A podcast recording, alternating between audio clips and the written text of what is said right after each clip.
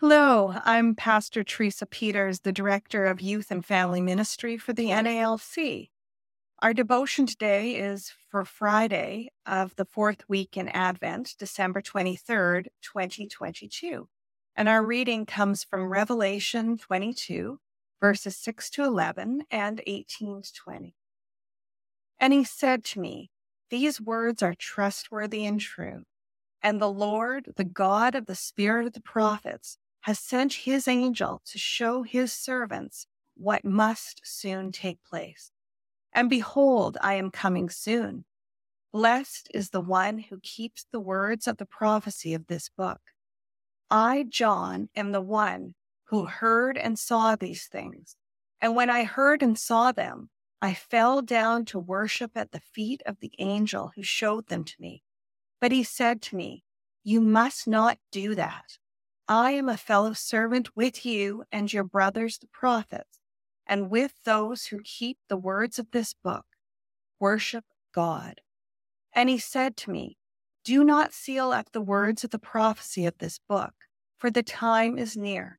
Let the evildoer still do evil, and the filthy still be filthy, and the righteous still do right, and the holy still be holy.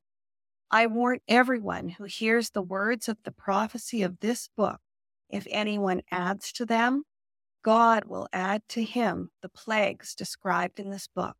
And if anyone takes away from the words of this book of the prophecy, God will take away his share in the tree of life and in the holy city, which are described in this book. He who testifies to these things says, Surely I am coming soon. Amen. Come, Lord Jesus. Here ends the reading. As a child, December 23rd was a challenging day for me. It was almost Christmas. It was so close you could almost taste it. Decorations were up, school was out, carols were playing everywhere I went. The anticipation was real. As an adult, the only other times in my life that I felt the same level of anticipation was towards the end of a pregnancy. Being a parent of three, I can honestly say the anticipation didn't get any easier with child number two or three. I can imagine this is how Mary and Joseph must have felt as they awaited Jesus' arrival.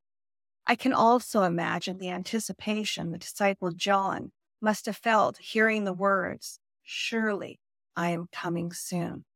Scripture teaches us that the Son of God came to us as a babe in the manger, taking on human flesh.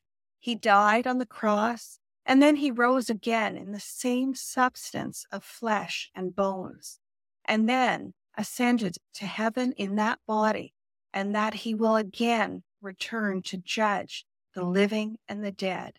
He did all of this for the forgiveness of our sins so that we can live under him and serve him in his kingdom where he shall reign forever and ever. Thankfully, as we wrestle with anticipation of any kind, we can rest in the sure and certain hope that Christ is coming soon. Amen. Come, Lord Jesus. Let us pray. Lord Jesus, King of this kingdom and the next, be with us, guide us, and help curb the anticipation we feel as we await your arrival. Oh, Amen.